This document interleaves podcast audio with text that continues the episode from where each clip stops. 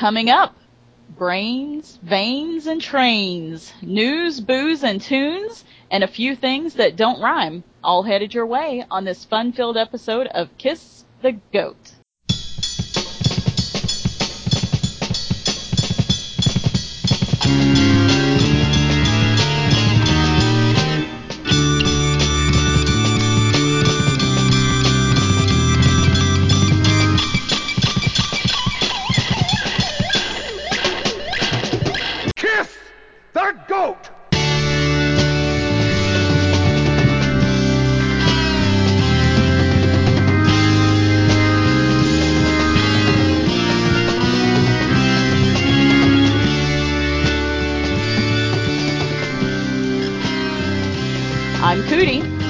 Is X, and this is Kiss the, the Goat.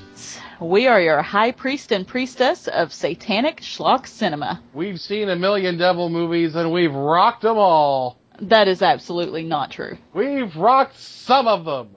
And on this episode, we make a concerted effort to watch the 1985 anthology Night Train to Terror. But first, hang out with us through this break, and we'll be right back with the news. Hi, I'm Mark, And you know what? I'm Mike. and we're the host of the Hollywood Upside Down podcast. We are the only podcast that looks at the films of Fred Olen Ray and Jim Wynorski exclusively on a year by year basis. Every episode, we present the news surrounding the world of these two legendary filmmakers. And we also try to speak with the many people involved with the films we discuss. Speaking of films, we generally talk about three to four films per episode by reviewing and rating them. If you want to find out what those films are, visit our website at You can download our show via iTunes, Stitcher Smart Radio, by searching for Hollywood Upside Down. So if you're a fan of B movies, and you know you are, you wouldn't be listening to us, chances are you've seen some of the films of Fred Olen Ray and Jim Wynorski. So why don't you join us from episode to episode and relive some of those favorite movie moments? the moments you'll hear on the Hollywood Upside Down podcast. Honestly, the real reason we watch these films is we love watching boobs. We sure do. Lots of large, small, flappy, flapjacky. No, Mike. No, no, no. Very well endowed, boisterous, giant, jiggly boobs. Those two. Yes. Hi, I'm Steven Seagal. That's right, Steven Seagal. And for the past 40 years, in between barbecuing oxen and roasting boar for my insatiable appetite, I never miss an episode of Dr. Action and the Kick Ass Kid commentaries. Ain't that right, Johnny? Hi, I'm Dr. Action. Hi, and I'm the kick ass kid. When I'm not watching action films, I'm usually polishing my gun while looking at a bat. And when I'm not watching action films, I'm normally outside with a harpoon killing puppies. But usually you can find us both watching 80s, 90s action films. You could follow us on Twitter, Dr. Action Kickass. You can find us on our main page, which is dractionkickass.blogspot.com. You can also find us on iTunes and TalkShoe. Yes, every week we do a commentary on an 80s and 90s action classic, and where we can, we also provide the film so that you can watch along with it. This podcast explodes. Hey, where's that baby mama at? I gotta tase somebody.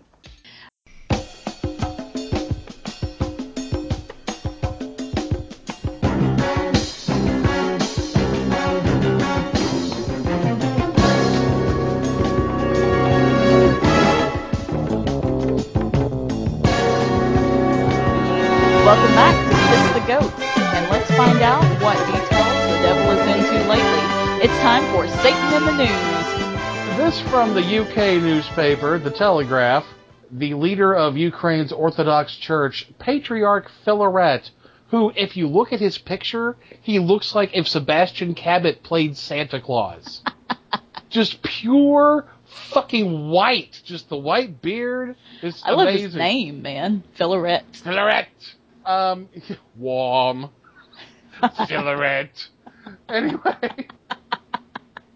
Awesome. Right, Patriarch Filaret claims that Russian leader and Steven Seagal's best friend, Vladimir Putin, is possessed by Satan and faces eternal damnation unless he repents.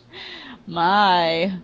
And Patriarch Filaret goes on to say, He calls himself a brother to the Ukrainian people, but in fact, according to his deeds, he really became the new Cain, shedding the brotherly blood and entangling the whole world with lies. Now, it should be noted here that Putin is a baptized member of the Russian Orthodox Church. Whether he attends regularly is unknown. It should also be mentioned that many world leaders have been referred to as devils or antichrists, including Hitler, Lenin, President Obama, and both former Presidents Bush. Which is not to say that they were or they weren't. I mean, history will bear that out. Anyway, just another one to add to the list. Add Vlad! And if Vladimir Putin ever decides that he needs to get right with Russian Jesus, the Catholic Church has just the thing that can help him. That's right, Cootie. Pope Francis has formed and sanctioned an exorcism task force ready to be deployed at any place in the world at any time. They're the expendables of exorcism. Actually, they're called the International Association of Exorcists. Boring. This news comes to us from RT.com, who go on to tell us that there are around 250 exorcists in this elite group. In fact, Pope Francis is rumored to be an exorcist himself.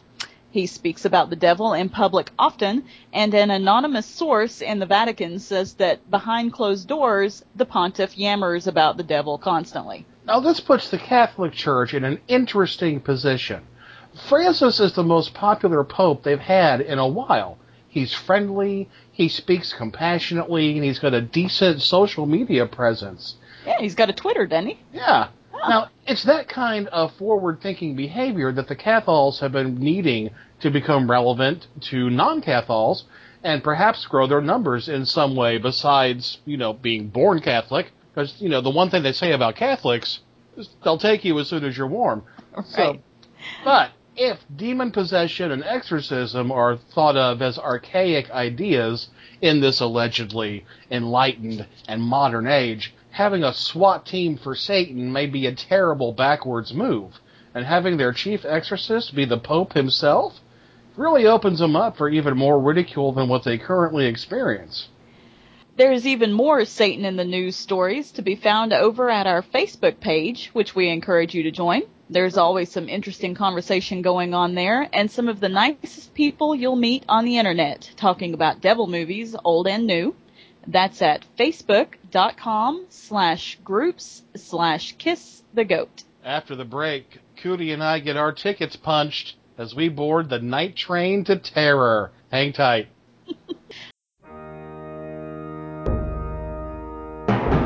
Not getting the coverage of TV horror from the other podcasts out there? Then look no further than Evil Episodes Podcast, where we'll give you the in depth coverage of all the best and the worst that the small screen has to offer. Oh my god, you're hearing just about the big screen? Listen to the small screen here on Evil Episodes. Mike, Corey, and Jamie. Man, we're gonna make things weird for you and just uh, bring to you everything that you don't hear about that you should be watching on TV. Wow. Jamie, give us some examples. Uh, well, how about we talk about new stuff like American Horror Story or The Walking Dead or this this season's Sleepy Hollow. Uh, but then not only that, we dig into old stuff like Tales from the Dark Side and Supernatural. Holy moly!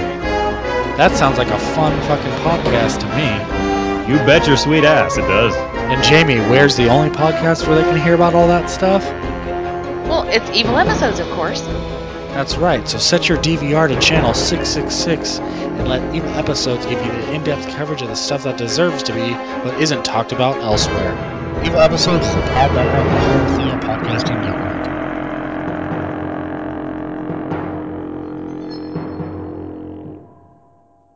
Movies need only three things badasses, You tell me who you want done, and I'll do the hell out of it.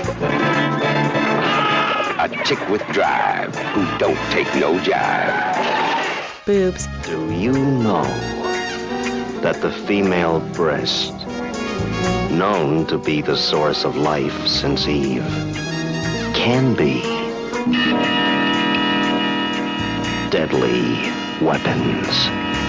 and body counts.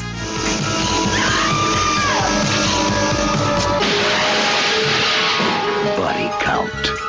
The mathematics of murder and menace. The BB&BC podcast discusses lesser-known action, exploitation, and horror cult cinema. You can find the show on iTunes, Stitcher Smart Radio, and SoundCloud by searching for BB&BC podcast. You can also listen to each episode directly on the show's website at badassesboobsandbodycounts.com. Got the goddamn message? Let's go to work.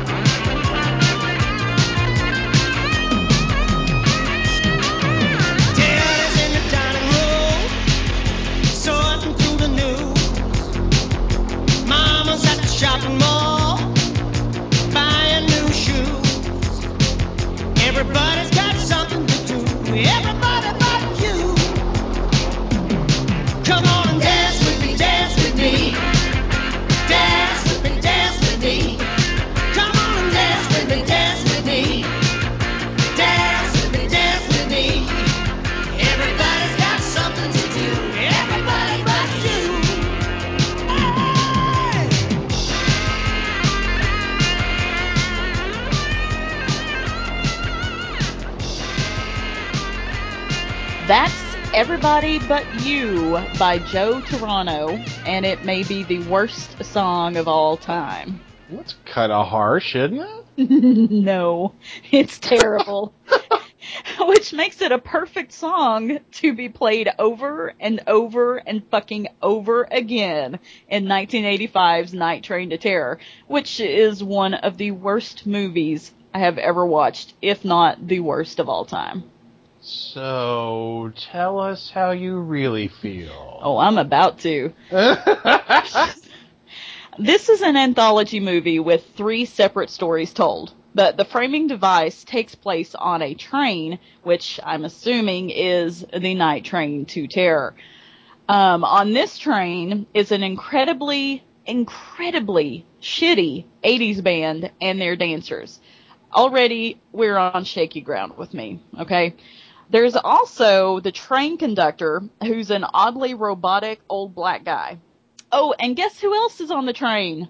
Both God and the devil. Just hanging out, being chill, sitting across from each other over a lighted table. So the movie starts off with that Everybody But You song and an extended video sequence, and really, it is just painful. Ugh. It's bad music, bad clothing, bad hair. The whole band looks like somebody roughed up the cast of Rent. It's terrible. And then the night porter goes into the train car where God and the devil are, and they begin to discuss the first case, which is the first section of the anthology, and it's called the case of Harry Billings. Now, it's important to note real quick that God in this movie looks like an albino Abraham Lincoln. he does. but the devil looks like your dentist wearing Frank Langella's Dracula costume. That is scarily accurate, X. Yeah. All right, let's talk about the case of Harry Billings. Okay, so the case of Harry Billings starts out really just fucking spastic, okay? It starts with Harry driving like a bat out of hell with his new bride in the car and she's she's freaking out and twitching and screaming at him that he's going too fast, which he is. He is driving like a madman, just coked up out of his mind screaming around traffic, turning curves way too fast, about to go up on two wheels. Finally, he loses control of the car and they drive off of a bridge. Now, his new bride is still wearing the wedding dress. Yes, So so apparently they just fucking got married. straight up. And Harry's like, "Hmm, fuck it. I'm just going to drive through the city like a madman and drive off a bridge. Love you. He was really fucking nervous about the wedding, I guess, and he just dosed up on way too much PCP and then just drove like a madman. Because PCP calms people down. Yes. Immediately. It does. I don't know. I've never fucking taken PCP. what do I know? Anyway, so apparently his new bride dies. Okay, so the next scene we see Harry in a fucking asylum, strapped down to a bed, the whole nine yards. So I'm not sure what happened. I guess they pulled him out of the river and was like, he must be insane. He drove off the bridge. We're going to send him to the PCP." asylum. He's on PCP, exactly. so he's in this asylum, and Bull from Night Court is an orderly here. And he's all big and buff and wearing a wife beater and he's got hair and it's It looks like really he- weird. He looks like he just got kicked out of Sha Na Na. They may have. I don't know. Got that black greasy hair going like Bowser. It just cracks me up. Anyway, go ahead. No, no, it's okay. But this movie is real. This section of the movie, well, a lot of it is, but this this piece particularly is really disjointed and kind of weird. Like the first time I watched it, initially I thought that Harry was because the next thing you see him going through electroshock therapy.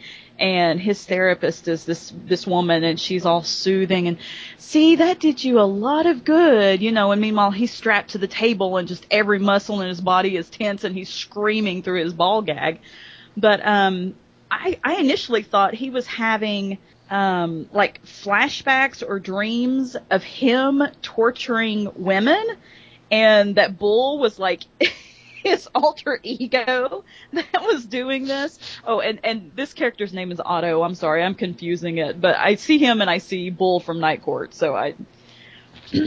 so, but You're giving this way too much fucking credit already. Alter egos and shit. so after a few minutes, it was made abundantly clear that that was not the case. Um, Otto is the the like chop person, I guess, for this asylum. Um, what happens is they are luring people in, either going out to the street and picking them up, or they're showing up at the asylum for whatever reason, and Otto chops them into little pieces and they sell their body parts around the world to different medical schools or just random collectors. I don't know. Um, so Harry and his uh, apparently his therapist decides that she really wants him, so she starts drugging him and starts having an affair with him. Um, Her name is So- Dr. Farber. huh? Dr. Farber. Dr. Farber is her name. Yes, Diana Okay. Farber. I'm glad you picked up on that because I. I was like, what the hell? I don't even know. So the this the middle part of this movie is just broken up segments of Harry fucking his therapist and talking to her and having this you know this crisis about remembering shit and being freaked out by it and then being drugged by her and being in this drug haze and Otto chopping up women. So apparently she's sending Harry out to bars to pick up women and bring them back to the asylum where Right. Otto does his thing. Because Harry is an attractive man. So Harry goes out and picks up women and brings them back to the. Hey, let's go back to my place. Well, his place is the asylum.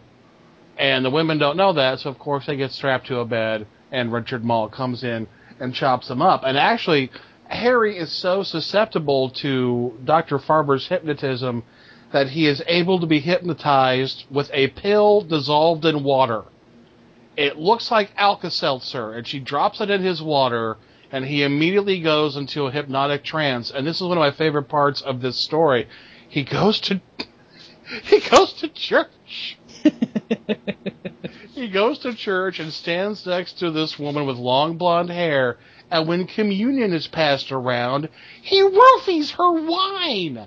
He roofies her communion wine. He's a classy guy. Classy guy. And the next thing you know, she's strapped naked to a hospital bed waiting for Otto to come a chopping. Now that'll teach you to go to church. Right? That's the moral of this story. Mm-hmm.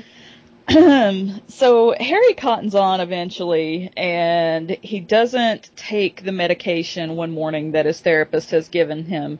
And he tells her, he's like, I want to go back to my regular life, my old life, and I didn't take your medicine this morning, so I know what you're up to. And she's all like, where is where is my place in your regular life, Harry? And so they fight, and he ties her up. Um, and this is when she gets her comeuppance because an earlier segment showed um, this Dr. Farber, did you say her name was? Farber, yes. Dr. Farber um, apparently wanted more control of the goings on at the asylum, and so the other doctor that she was in league with there, she decided she wanted to get rid of him and run the place herself. So she drugs him and fucking lobotomizes him.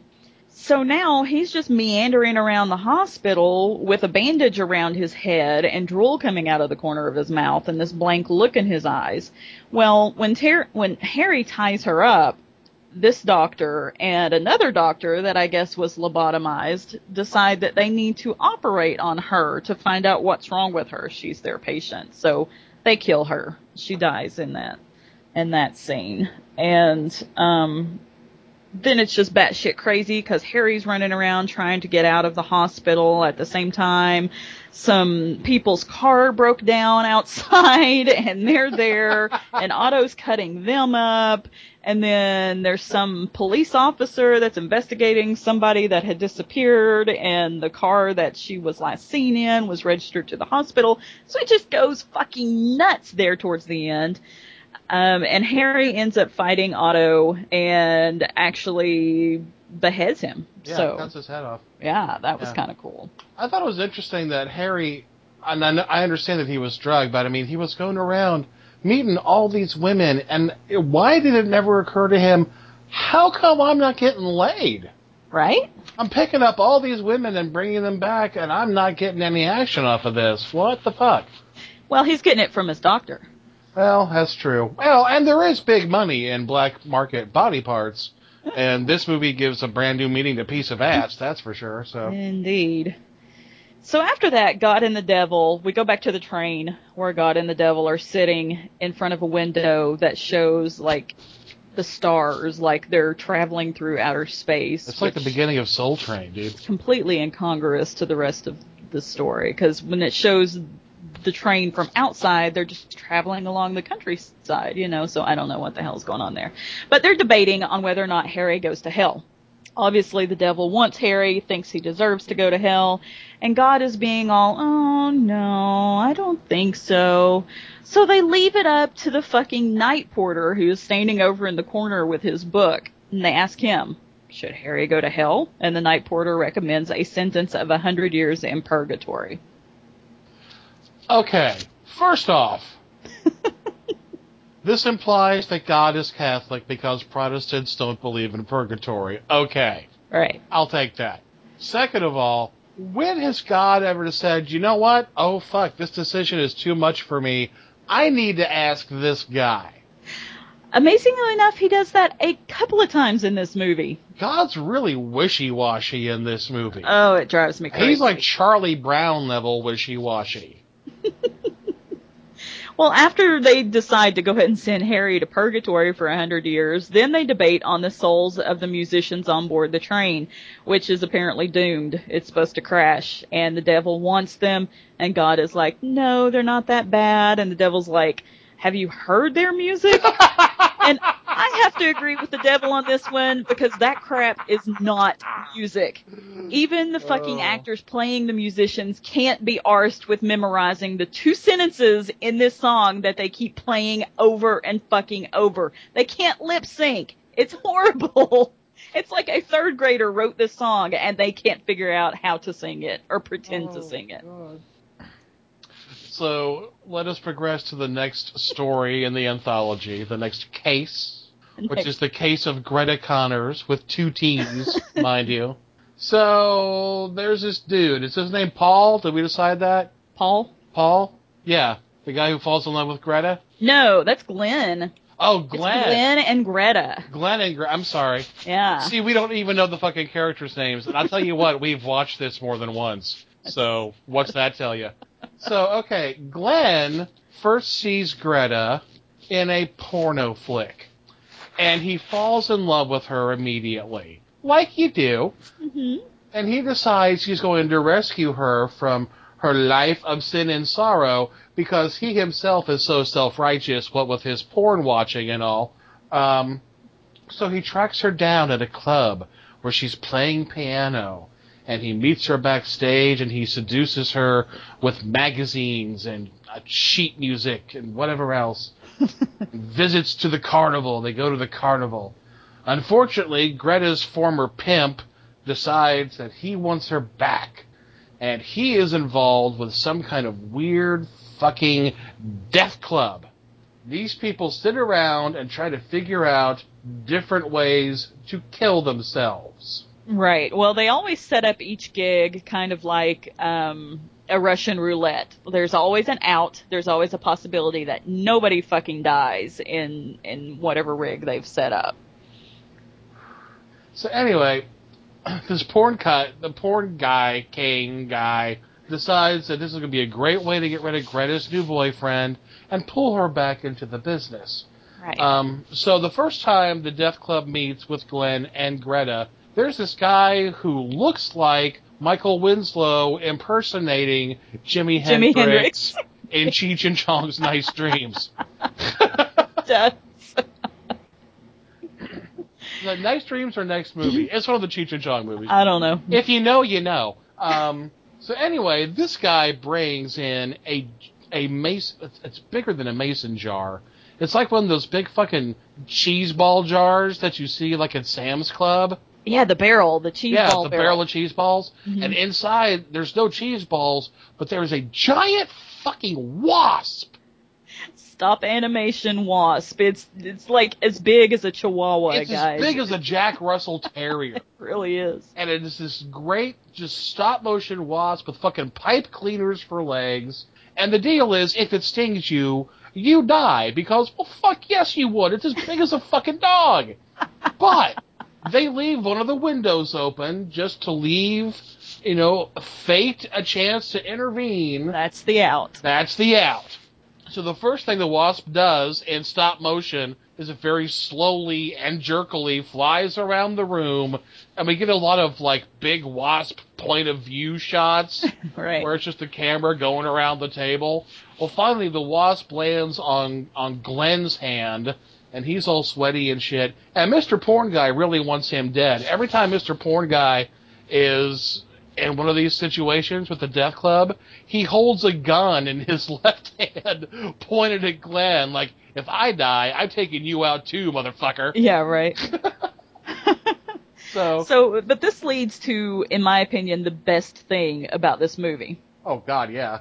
Like the only thing I really cackled and enjoyed about this movie happens because of this giant stop motion animated wasp. It doesn't sting Glenn. It doesn't sting anybody in the room, even though it circles them all and they're all sitting there looking at it. Some of them, you know, delirious with, with happiness at the thought of dying and others kind of freaked out. And then it flies out the window and you see it flying across town. And of course, there is a young couple making it in the bushes.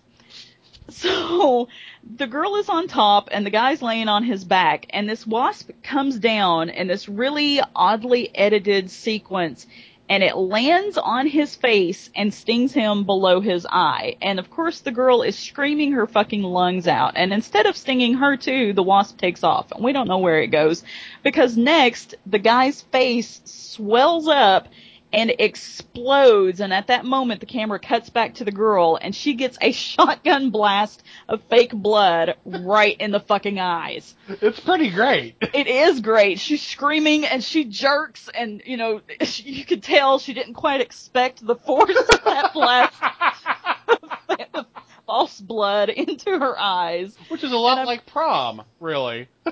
Sure she was cussing somebody out after in that my eye! done. Get it God out of my damn eye! it! It stings. so their next gig is an electrocution machine. They have a fucking talking computer like Hal that is set up to electrocute one of them. There's an empty chair at the table, and that's the out, but the rest of them are wearing those like you know, bands around their head so that if they get chosen, the electricity just goes straight into their brain. And the computer's really sinister too. It's kind of funny. Well, like it's, it's a bastard. it is. He's, the computer's like really excited that he's about to kill one of them. So it randomly chooses somebody in the group, and of course, it chooses the black guy, the guy who looks like Jimi Hendrix, and he gets electrocuted also in slow stop motion. Now this is pretty fun too, because really, uh, he twitches a lot to the point where his face is moving up and down so fast that you can see his lips kind of pull away from his teeth. Yeah, so man. he looks like kind of like a baboon's skull. He looks like Shakma. It's Um, crazy. and he just he just melts. He just fucking melts, and Yeah. it's, it's incredible. It leaves a pretty nice, uh, Fulci looking corpse sitting in the chair smoking. Yeah. Yeah. Now, of course, this pisses Porn King guy off because he hasn't been able to kill Glenn yet. Because Glenn, with his purity and his self righteousness, has been able to avoid being murdered. Right. And they decide that they're done with the Death Club at this point. They're in love. They're in a, they're going to get married. They're they're going to kick the the rich porn guy to the curb So and they go to carnivals and play piano and exactly. do and of the course- things that young lovers do. And of course, the porn king guy does not take that very well, and he hires a gang of thugs to kidnap them for another ga- another one of the Death Club's games. Now, I, I can't figure out why the fuck, if you really want this guy dead that bad, and Just fucking shoot him. Yeah, exactly. Why didn't you send in your gang of thugs in the very beginning to kidnap his ass and have him, you know, sleeping under the boardwalk somewhere? I don't know. Why didn't you shoot him at a death club meeting? Pang! Oops, sorry. Well, Sorry. let's all go to Ruby Tuesdays. I've got a great salad bar. Right. So the next one is some jacked up variation of the pit and the pendulum. They've got this huge wrecking ball um, suspended from the ceiling in this big warehouse type room. And they have sleeping bags for each of them arranged in a circle underneath the wrecking ball. Now they have a blade on one side that has, and I quote, been scientifically sharpened By science. by science, Betty. and they set the pendulum in motion, swinging in a circle. So, of course, inevitably, when it comes back around to the blade, the rope gets cut a little bit more. And so that's the game. They're all lying underneath it, watching. Porn King Dude has his gun set on Glenn, so he can't get up and run off. And They laid under a wrecking ball. Sorry, go ahead. wow, you just did that. I did. I have no shame. So inevitably, the rope snaps, the wrecking ball falls. It does not hit either Glenn nor Gretta nor the porn king. It lands on some random chick that has been there throughout the whole thing and hasn't really had any lines. So they live. Apparently, though, at the end of the story, Gretta decides, "Fuck all of you assholes! I am going to Florida to fall in love with somebody else." And Screw you guys. I'm, going, home. Exactly. So she's gone. Glenn's gone. Porn King loses interest now that Gretta left and took off with somebody else. So that's the end of that story. And the devil is fucking pissed. He really wanted Gretta.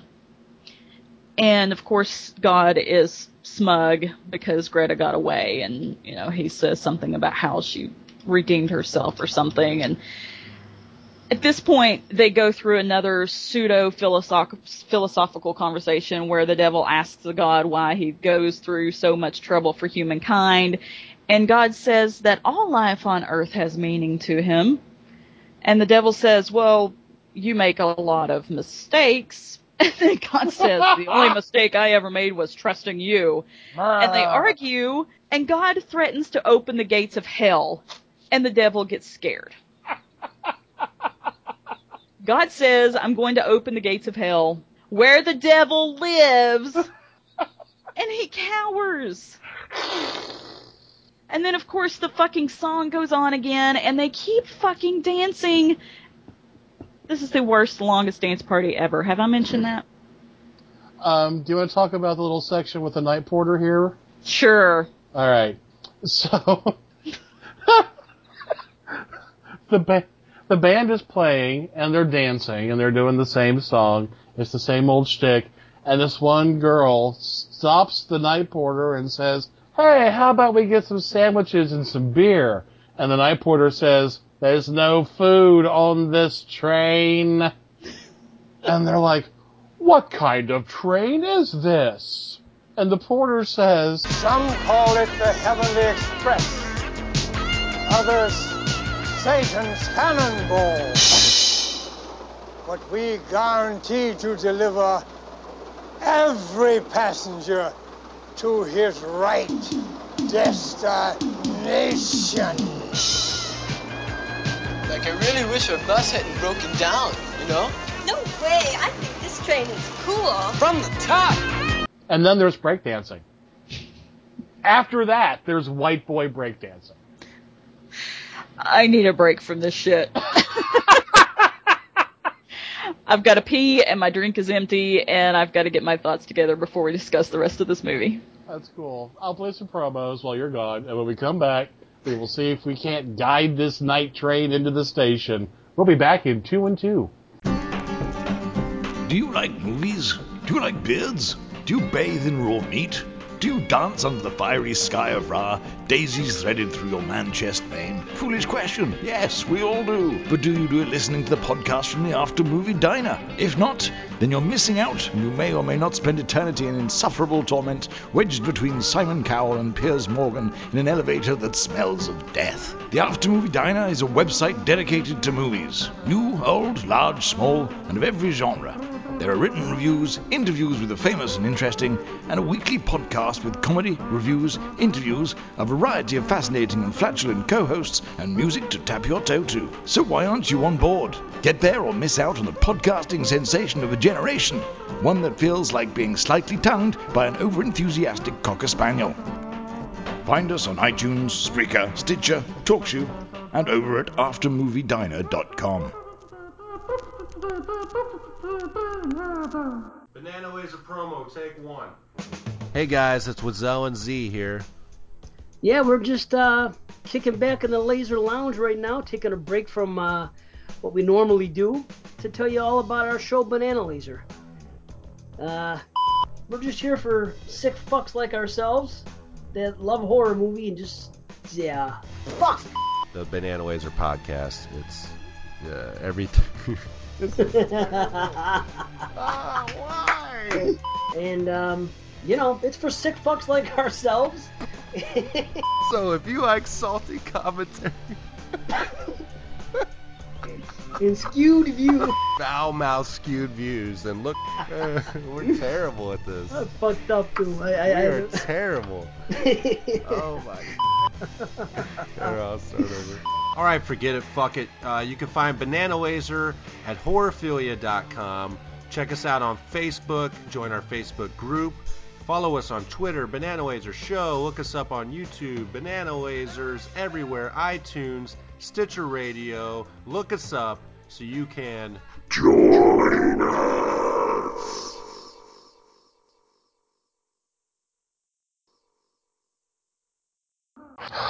You ready?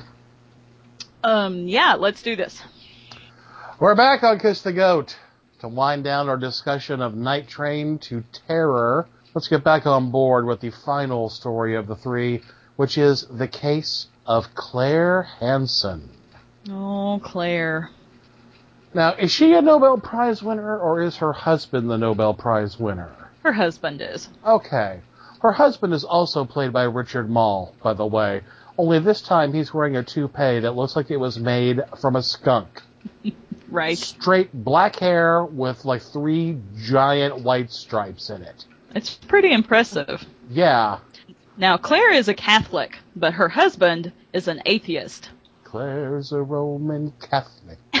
And they are apparently pretty well to do, right? They've got this big mansion, lots of money. God tells the devil that she would she would love her husband even if he were poor. Because the devil says, of course she loves him. He's rich. Whatever. Okay. Well, Claire's having nightmares about Nazi meetings and Nazi massacres and all kinds of other Gestapo happy times. So, is this kind of a World War II story? Well, it is sort of, because across town we cut to this old Jewish guy who's a Holocaust survivor, and he recognizes one of his Nazi torturers on television, and the guy hasn't aged a day. He looks straight up like a fucking Anne Rice vampire, guys. Only, you know, a little puffy, I guess. He's a ch- he is a chubby David Cassidy Partridge Family looking guy whom I started calling the vampire Lefat. Right. So the old Jewish dude sees him on TV and he just starts flipping the fuck out. And he goes to the police station and beseeches this police officer to arrest this guy. And of course the officer is like, there's no way this is the same man. You're talking about somebody that was involved in a war that ended, you know, like, what, 30 years ago? Is that well, when this took place? I think 85, so about 40 years after. 40 years, okay. And that the guy hasn't aged a bit. He should be like 60 or 70 years old, but he only looks like he's in his 20s. So the old Jewish guy decides to take matters into his own hands, and he goes to kill the vampire Lafat. Murder, murder, murder. Right, so he gets this old gun out of his dresser and goes to his mansion. Um, and it's, it's an, and, and, and you know what? Unless I miss my my gun recognizing skills, it's an old Luger, which I'm pretty sure is a German gun, which makes It- me laugh. yeah, it's it's the stereotypical what you know, you know, straight up out of Not a Luger, it's like a Walther PP47, like they used in Raiders of the Lost Ark. Mr. Say it looks like it's out of an Indiana Jones movie. Yeah, yeah. so yeah, I think it's a Walther PP47. Yeah. So he goes to kill the, the, the vampire Lafat, and when he, he breaks into his house, which wasn't very hard, so I guess Lafat was waiting for him, goes upstairs, goes into his bedroom, pulls back the bed curtain, and is greeted by some huge demon looking thing. It- obviously kills him, and not only kills him, which we learn this when the police are investigating his death later, he fucking tattooed him with 666. So let's let me back up a minute. He's not just met by a big grinning demon. He is met by a gigantic growling rubber mask in a room that is completely lit with red light. And then his back explodes. And when his back explodes, we know he's dead, but later they find the tattoo on the old Jew's stomach. so figure that the fuck out. So it's after his death that we meet Claire's husband for the first time. And um, he's an author who's written a book titled God is Dead. Wonder what it's about. Well, I don't know. I haven't read it. But anyway, he's doing a television show um, talking about his book and talking about um, the delusion of religion and, you know, on his soapbox about how there is no God. So it's a lot like American Idol. Yeah. So Vampire Lafat is watching this television show, um, and you know, grinning devilishly and licking his lips or something like he's really excited. So after the show, some hairy guy with 666 tattooed on his chest confronts Mr. Hansen to tell him he's possessed by Satan and will go to hell. I I don't know why he has 666 tattooed on his chest because we find out in, you know, a few minutes later that this is actually a defrocked monk. He looks like Rasputin. He does, straight up like Rasputin. And I don't know what's with these devil movies and their Rasputin looking motherfuckers, but every one of them seems to have one. So Mr. Hansen kicks the hairy guy out and he promptly then gets arrested for hanging out outside their house. Like he's standing outside shouting, I'm going to save you, or you, you're going to hell, kind of thing. So the cops come by and they arrest him.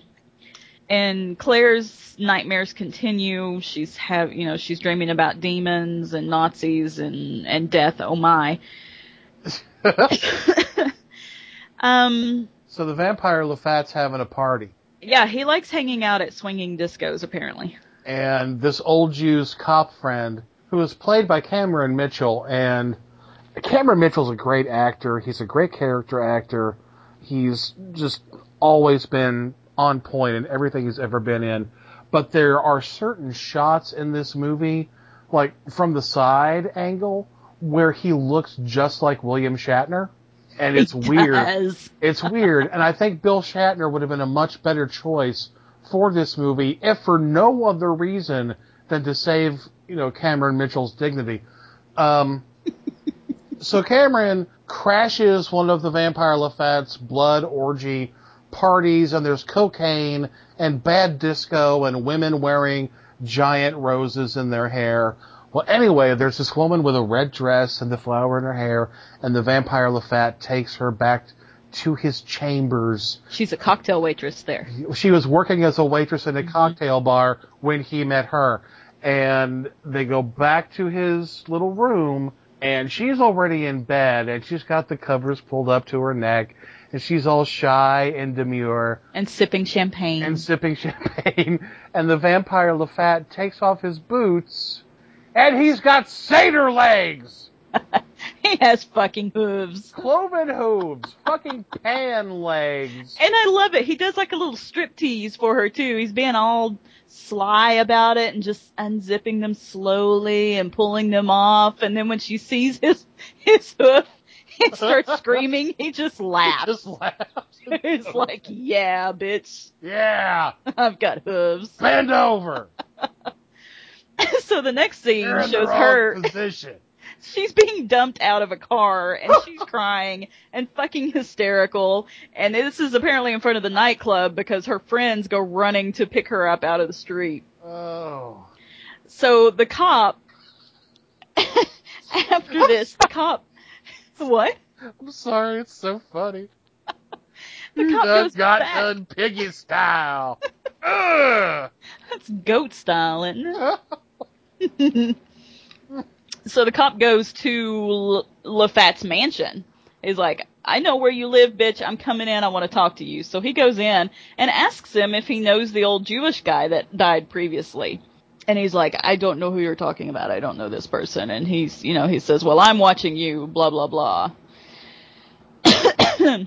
and after that, the cocktail waitress's boyfriend decides he's going to defend his waitress, his, his girlfriend's honor and he's going to go kill LaFat oh, himself. Oh, is that who that guy was? Was that her yes. boyfriend? Yes, that was her boyfriend from the so club. confused. Yeah. The editing in this movie is so terrible. Oh, it is. It's, that it's there's really no. choppy. You've got to have a fucking scorecard Yeah. to keep track of who's who and why they're even fucking there. I couldn't follow it when I was drunk, dude. I had to be like completely Dude. sober to be able to take notes. And that is movie. no. That is no way to watch this movie. You Cannot watch this movie sober. Well, the cocktail the, the cocktail waitress's boyfriend gets further than the old Jewish guy did. Um, when he enters Lestat's bedroom and pulls back the bed curtains, he finds himself in this hellish realm with you know like barren trees and deserts and and fiery pits. And when he walks in, which I don't know why the fuck you would walk in, I would have turned around and left immediately, but he gets stomped to death by a giant stop motion animated demon. That's after he turns into an action figure. Yeah. Because really, it's a stop motion monster and a little doll of the of the actor, and then it's just like, and that's it. That's the whole scene.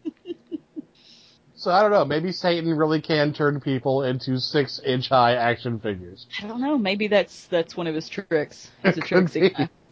So after this, Claire gets a letter. It's from a concerned friend or a relative or a fan of her husband's. I don't fucking know. Who But the, the letter tells her that she's in trouble and that Satan wants her soul.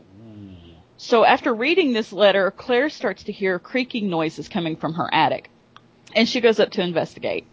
The door closes on her and the lights go out. And then there's some red light and the floor opens up and demons come out of the floor and start attacking her feet.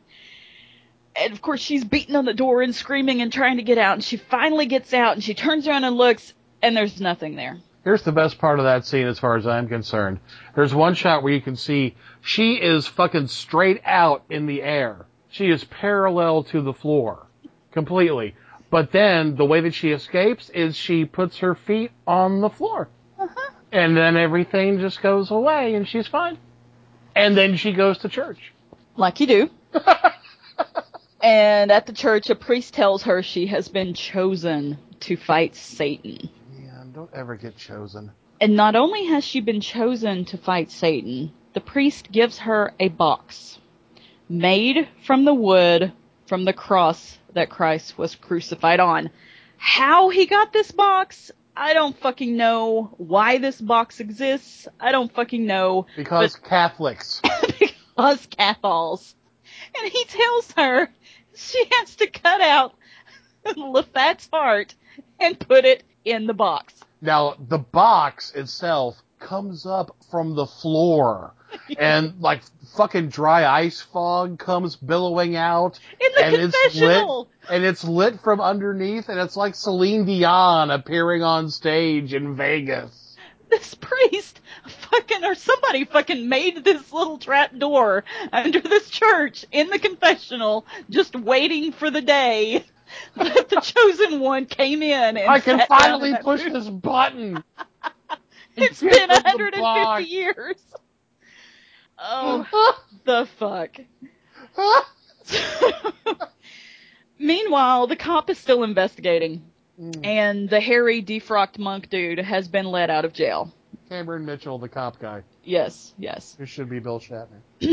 well, yes, that cop is investigating, and the the Rasputin defrocked monk dude has been let out of jail, and he decides that he's going to go to some roundhouse down by the ocean. I guess it's like a a lighthouse. I don't know, but they call it the roundhouse in the movie. Roundhouse. Right, roundhouse. so Claire takes him there, even though she doesn't know him. She just drops him off at the roundhouse. You look like Rasputin. I'll give you a ride. Right. You're sexy. You're trustworthy. and in the roundhouse, Rasputin meets Ishtar, Jesus. who is depicted in this movie. Ah. Well, first, she's this really beautiful woman, all dressed in this white robe with this, you know, thing over her head, and he asks her why she's wearing white. And she says that she finds it becoming. And he goes on a rant about how red is her color, blah, blah, blah. Um, and then she turns around and turns into this drooling, red-eyed demon creature. And it's a Right. great makeup.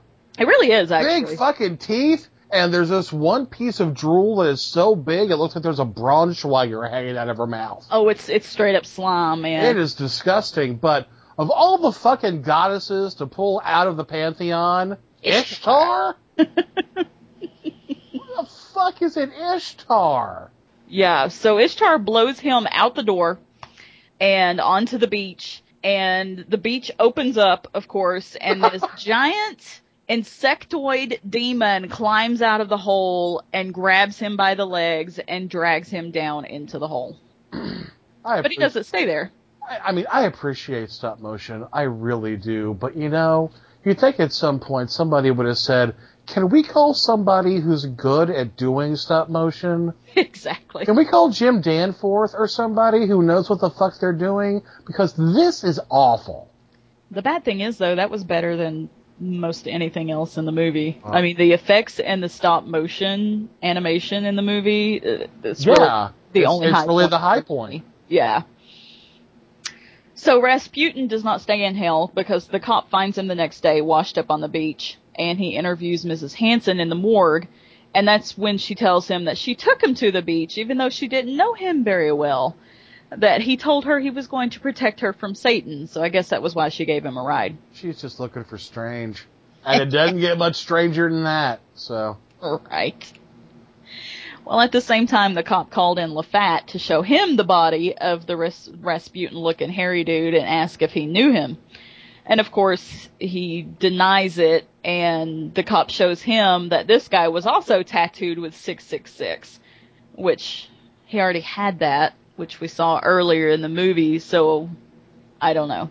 But this makes no sense. And it doesn't matter, because really, if you've bought this shit up to this point, you're gonna buy the rest of it.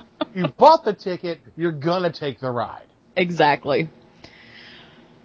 so after this, the cop is still investigating and he's just on fire now. He's freaked out about the whole story and he believes that LaFat has something to do with these murders. So he's back at the old Jewish dude's apartment and he's looking at all of these newspaper clippings that he has pinned up on the wall because apparently he was really obsessed over this guy. Um, and he figures well, he out. was cute. Well, you know. Like I said, he's David Cassidy cute, so of He was- course you're gonna tiger beat that shit all over your walls. He was good with eyeliner, what can I say? Oh God, yes he was. Oh yeah. So the cop's looking at all these old newspaper articles, you know, spanning decades, and he figures out that LaFat is actually really fucking old, and he convinces his cop buddy of the same thing, and they take off after LaFat. now, while all this is going on, LaFat has called Mr. Hansen. Because And- it's just that easy to get famous people's phone numbers. That's right. and he's, apparently they all live in the same town too, so there's just tremendous. He's gonna call him at home on yeah. his landline. So he sets up this meeting with Mr. Hansen, which he didn't really agree to, so I don't know why he actually fucking did it. But um, Ishtar shows up, not drooling anymore, all beautiful woman again, to um, take him to Lafat's mansion. And thank God that Mr. Hansen brought a gun, because that's the like least fucking useful thing to have at this point. Uh, he's a clever lad. He's to have a gun with him. well, while Ishtar is picking up Mr. Hansen, the cop and his buddy cop are going off to Lafat's mansion. They're going to confront him. So, um, one of them stays in the car while the other one goes to the house to investigate. Now, LaFat shows up just standing there grinning on the side of the street, watching the whole scenario, and suddenly the car starts filling up with this white gas. And the guy starts choking and freaking out and like beating on the windows and yelling, and the other guy notices that something bad's going on and he turns around and runs back to the car. And at this moment, the car just fucking explodes. It doesn't just explode. I swear to God, this is stock footage of a Cambodian carpet bombing. Seriously. I expected to hear the end by the doors playing while this car exploded, followed by like Martin Sheen voiceover. Mm-hmm. It just takes fucking forever. it's like this rapid fire series of like four or five explosions in a row, and it's just tremendous fire. Yeah, like it, like they called it an airstrike on this fucking car. Totally nuked the cops. so then at that point, Le- LaFat goes goes home or goes into his house to prepare for his meeting with Mr. Hansen. Roundhouse. Roundhouse. So when he gets there, um, LaFat goes on this long diatribe about, you know, how God is dead and blah blah blah, and Mr. Hansen is like, yeah, yeah, I kind of agree with you, and but then he he takes an obviously satanic bent, and Mr. Hansen is like, I don't believe in Satan any more than I believe in God, and this pisses LaFat off. Like he is livid. He calls him a heretic and and and tells him to recant. And then red lightning comes from the sky and strikes the vampire Lafat, and he turns into a giant cricket. I shit you not. He turns into a giant cricket, and the giant cricket attacks Mr. Hansen. And here's what the shot is. It's Mr. Hansen, he's falling and he's screaming, ah! But it's literally a rag doll that kind of vaguely looks like Richard Moll. and it falls onto a glowing cross shape and he mm-hmm. catches on fire.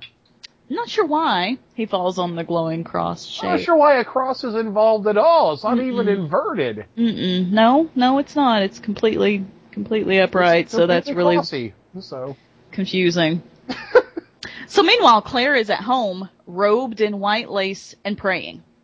She's And basically a nun at this point. Yes, she is. She she's full on Mother Mary mode at this point, and the Jesus box is beside her on a table, and it opens. Glowing bright white light is coming out of it, and it gives her something, but we can't see what the fuck it is because of the glowing bright white light. So Claire takes whatever the box is giving her and hunts down LaFat. and runs him over with her car. Just, just, just plows him. And this works, apparently, at least on the short term, enough for her to get him to the hospital. Well, his head shattered her windshield. It's safe to say he was at least stunned. And Claire is, I guess, a doctor because she gets him in the hospital and she's in full on scrubs, ready to do surgery, and she's got a nurse there to assist her. Well, she's no Superman. Jesus. so Lafat is strapped down. He's really pissed, apparently, but still unconscious. Like he's twitching, and his eyes are closed, but you can see his eyeballs moving around really fast underneath, and he's muttering some kind of demonic incantation. I'm sure we can't really make it out. Um, but Claire is working on cutting him open. She's got to get his fucking heart out and get it in the box, in the Jesus box, right? Well, the nurse that is with there with her helping her is like overcome with emotion, I guess, and she freaks out in the middle of it and starts stabbing him with a scalpel and Claire stops her and says, you know, you're not fucking helping. Stop what you're doing. And then she goes about trying to cut out his heart, which is apparently um, buried really deep in his body underneath 50 other organs because she keeps pulling shit out and keeps pulling shit out. I think there are bungee cords and tie downs involved. I think so. But she finally gets it out. She gets his heart out and she turns to go to put it in the Jesus box and he regains consciousness and grabs her nurse and pulls her down to him. And just as Claire gets his heart in the Jesus box and slams the lid shut, she turns around and the nurse looks up and she has morphed into Lafat. Yep, he's got a new complaint. So he killed her and then he walked out of the hospital scot free. Yep. Walked out with those big fucking lapels and the wide collar on his shirt, just laughing. Mm-hmm. And then Yeah. we go back to God and the devil. And God says he's going to let Claire decide if her husband goes to heaven or hell or something like that. Because once again, that's totally in character with the God of the Bible that we know. I don't know what to do. I'm going to let y'all decide. Oh, and even better, God tells the devil that he let Lafat live. Yeah. Yep, totally allows this ancient evil to continue walking the earth. So, yeah. And then, and then the train crashes. That fucking train finally crashes, It's and the- the longest, worst dance party ever comes to an end. It's the moment we've all been waiting for. God kills that fucking band, and it is the worst model train I've seen since the original Gojira. Just on fire and wrecked, and it's horrible, but it's beautiful at the same time because you know that at last the music has stopped, and the people on the train who most deserve to go to hell are rescued by a merciful God. Although I'm not sure who he's being merciful to, because really, if there's a heaven and there's a fuck up on the manifest, which somehow allows me to pass through the pearly gates and take my eternal rest among the saints, and I start walking around and acclimating myself with the place, and I walk into a nice diner. Not that there are shitty restaurants in heaven, although a couple of dive bars would be greatly appreciated. But I walk into a nice place and I get something to eat. Nothing fancy, just like a burger, maybe some fries, some kind of blessed soft drink. And all of a sudden I hear some music and it's that fucking band that died on the train. I am going to question the order of the universe, continuing to believe in chaos, even in a place that is supposed to be the ultimate in order. I will spend the rest of my existence in heaven trying to kill myself.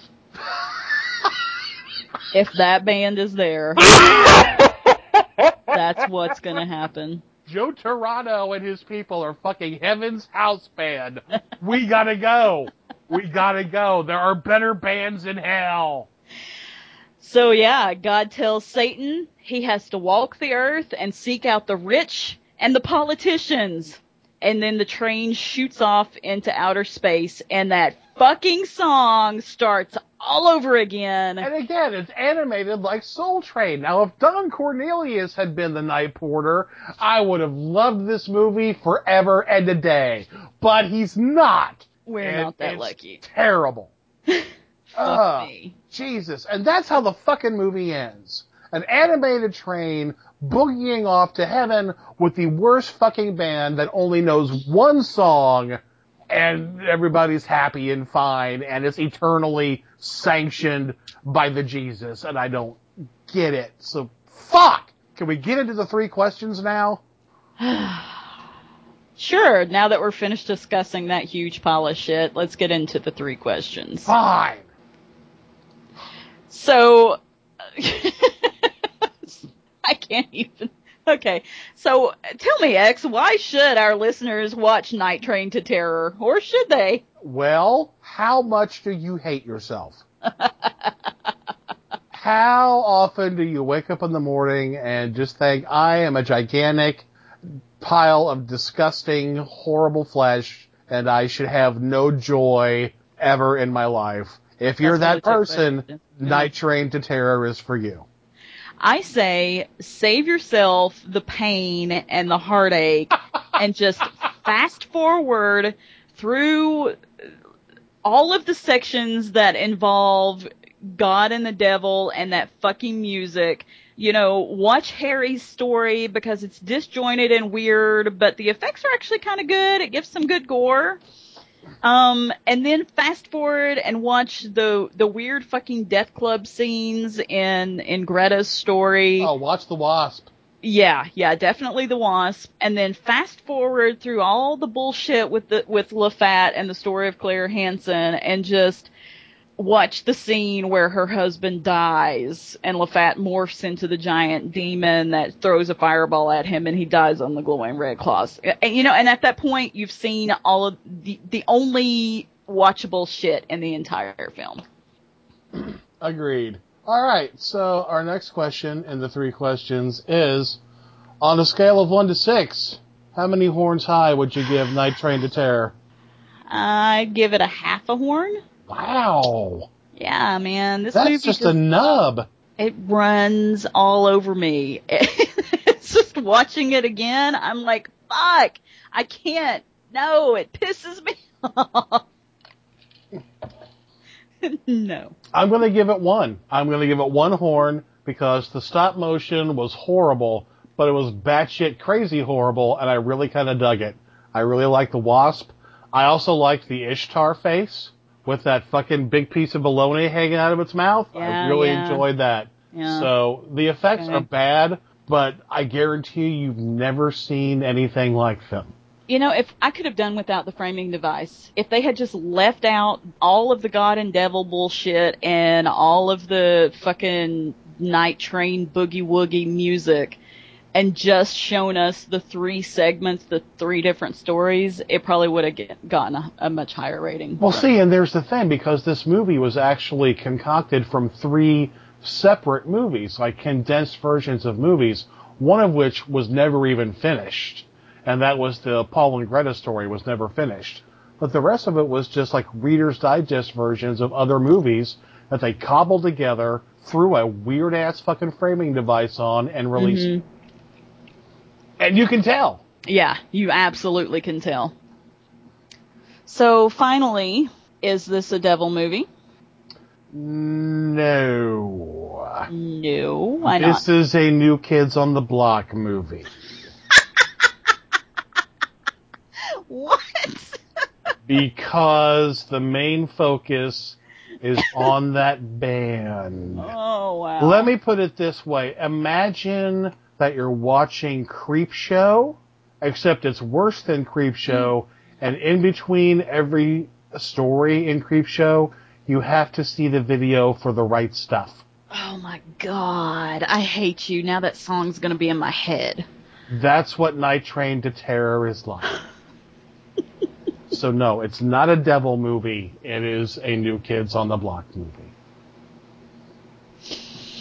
I have nothing to add to that. Well then, now it's time for a new recurring segment on Kiss the Goat, one that we feel eminently qualified to present to you. If you were to ask X and I what our top 10 favorite things to do are, seven of those things would be drink, five of them would be watch bad movies, and eight of them are things we do in our private time that we will leave to your imagination. That's 20 things. And 20 times 10 is 2. Okay, so it's time for Drinking with the Devil, our new segment that allows you to drink along with us by providing a drinking game for every movie that we watch. Oh, gods. And should you decide to watch the movies we cover on this show, especially if it's a piece of raging garbage like Night Train to Terror, you are going to want to drink. Sure. Might as well make it fun instead of a last ditch effort to retain your sanity. So if you're going to watch Night Train to Terror, get your favorite poison, a shot glass, and follow these rules. Drink every time you hear the chorus to that fucking song. Drink every time you see the book the night porter holds start to glow. Drink every time there's good stop motion. Just kidding. That doesn't happen. How about you take a drink every time God denies the devil a soul? That's good. And for bonus points, drink twice when you have to endure bad white boy breakdancing. Glory be. That's drinking with the devil. Of course, we don't condone excessive alcohol consumption or abuse, but in the words of Hunter Thompson, It's, always worked for us. All right, I'm going to dip my hand into the mailbag now. We're going to pull out some letters from our listeners. It's time to ask the goat. We love hearing from y'all, and you can drop us a question anytime, either on our Facebook group page or at thegoatofmadness at gmail.com. If your question is good enough and we're drunk enough, we'll answer your question on the air. First question is from our good friend, filmmaker Jim Branscombe, who wants to know why does Satan like the color red so much? Well, I think it shows off his complexion nicely. I think it brings out his eyes. Yeah. I really do. I also think, you know, red is the color of fire, and he lives in hell, so I don't know. Maybe It's kind of like home, yeah? Yeah, it's kind of like home. That's all I can figure. Yeah. That's a good question. Thanks, Jim. Gil Rockatansky is the producer of the Two Drink Minimum Commentaries show, and he asks, all the way from Glasgow, cake or death? Well, Gil, I'll have the chicken. I'll have some cobbler. a nice peach cobbler with a vanilla glaze and a strong cup of coffee on the side. That sounds delicious. Rockatansky also wants to know who's worse, Satan or Morrissey. That's a whole other show, Gil. Just Maybe don't- Morris. just don't. I think Morrissey is the devil X. Woman, don't even. Well, Mark Schofield wants to know why does Satan possess kids so much? I'd assume a pure child would be harder to possess than, say, a 36 year old alcoholic that buggers homeless people for fun. It's a really good question. Um, honestly, I think it's for shock value. hmm Um, but I think the problem is the shock value of possessing a child had a very small window. It was maybe from 1972, when is when The Exorcist came out, I think, 72, up to about 1976, which is when The Bad News Bears came out. I have a point. Bear with me. Okay. Now, back in 72, when Linda Blair was like, fuck me, fuck me, suck my crucifix, whatever the fuck she was saying, you know, your mother sucks cocks in hell. Nobody had really heard a kid spew out profanity like that. But in 76, when the Bad News Bears came out, that was a whole Little League baseball team full of foul-mouthed, obnoxious, arrogant little motherfuckers. And it was a mm-hmm. huge hit, and people really dug it. So I think that whole thing of, let's possess a child and make him say things that he wouldn't ordinarily say, that had about four years going for it, and then it was done. And now we have South Park. And now we have South Park. Thank you very much. Right. So Yeah, I don't I don't know. I think maybe he's just in a rut, which is why he right. continues to possess children. I really think the next wave for Satan is going to be inanimate objects like dolls and sewing machines, bicycles, cabins, Lawnmowers. Yeah, Yeah. things like that. Yeah, it's a good idea. All so, actually, we have I have one more email to read that we just received.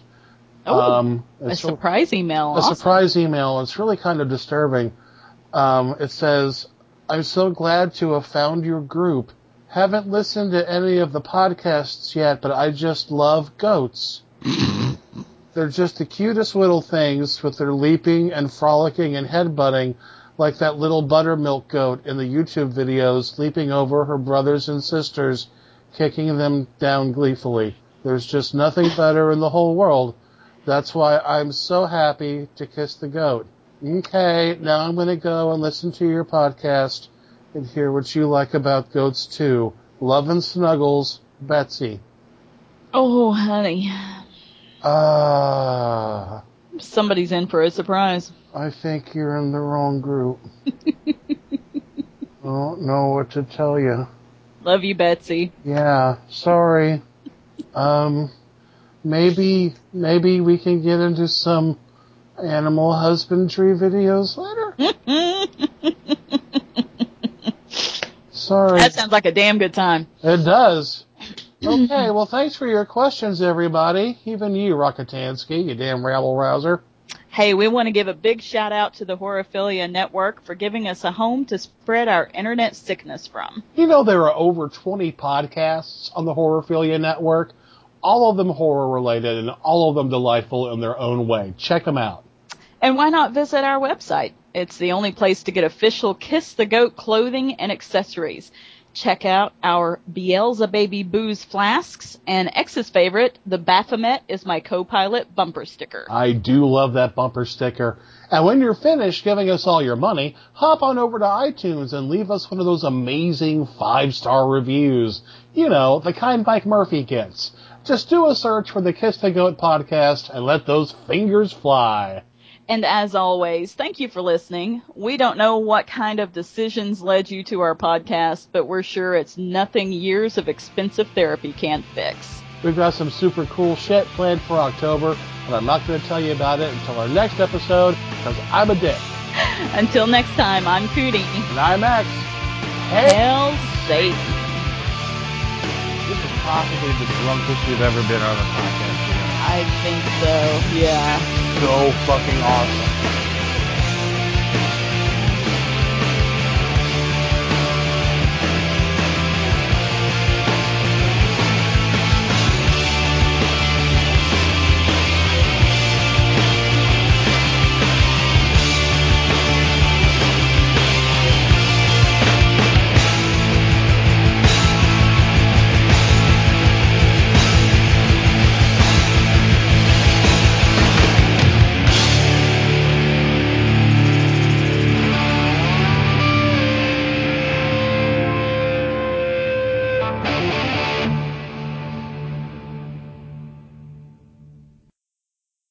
There's even more Satan in the News stories to be found over at our face group, Facebook page, which we, our face group bake, book page. Our right, Facebook bake sale. which we encourage you to join. There's always some interesting conversation going on there and some of the nicest people you'll ever meet on the internet. Talking about the devil, movies, old and new, and that's at facebook.com slash groups slash kiss the gro- goat. God, I got just totally fucked that up. You want to take that? You want to take that again? I- Though I love Kiss the Groat. Yeah, let me see if I can do that one better. that one again. Give me a lead in count so I know where I'm cutting. But Oh God. Okay. Sorry about that. More vodka. All right. Five, four, three,